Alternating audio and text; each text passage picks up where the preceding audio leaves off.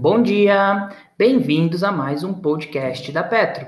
Hoje, dia 3 de 8 de 2020, iniciaremos a nossa semana e o nosso mês de agosto com o radar da Petro.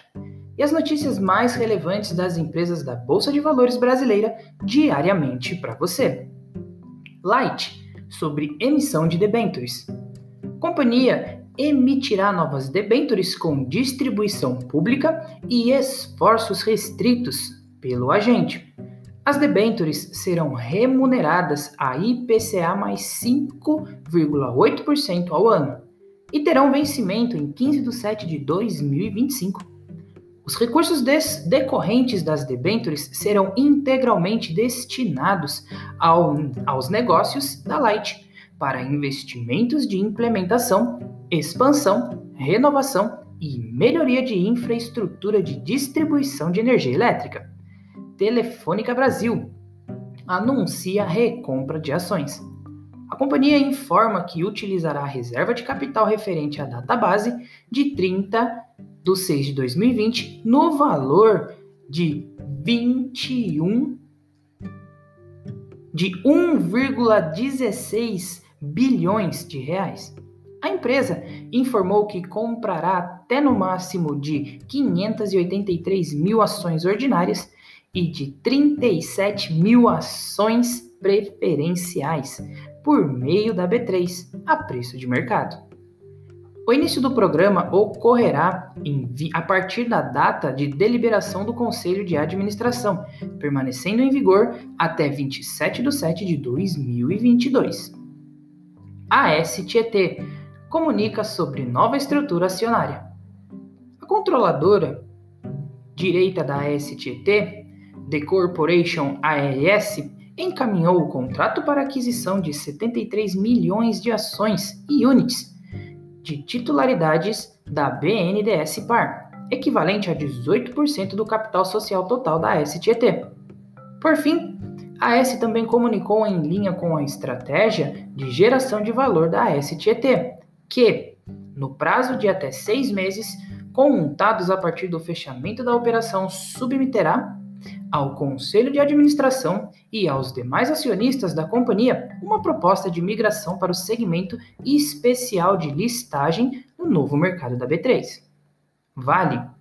A companhia acionou o protocolo de emergência em nível 1 da barragem 5. Este nível de protocolo não requer a evacuação da população.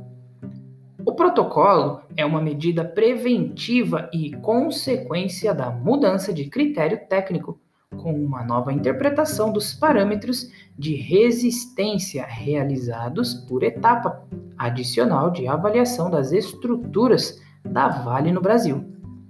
Não foram identificadas anomalias que possam comprometer a segurança da estrutura. CSN divulga resultado do segundo trimestre de 2020. A CSN apresentou lucro líquido de 446 milhões ante o prejuízo de 1,3 bilhão no mesmo período do ano anterior. O indicador, o indicador de alavancagem dívida líquida EBITDA subiu para 5,17 vezes no primeiro trimestre de 2020, onde o indicador estava em 4,78 vezes. A companhia afirmou que vai reduzir a alavancagem para 3,75 até o final do ano e para 3 até o final do ano de 2021. Odontoprev divulga resultado do segundo trimestre. A empresa registrou lucro líquido de 115 milhões, uma alta de 54% em comparação com o mesmo período do ano anterior, que foi de 15% na comparação semestral.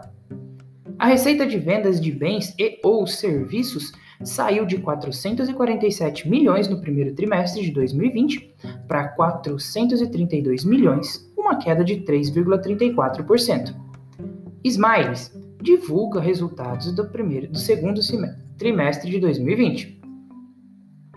A companhia teve um prejuízo líquido de 400 mil por período, uma queda de 100% na comparação com o mesmo período do ano anterior.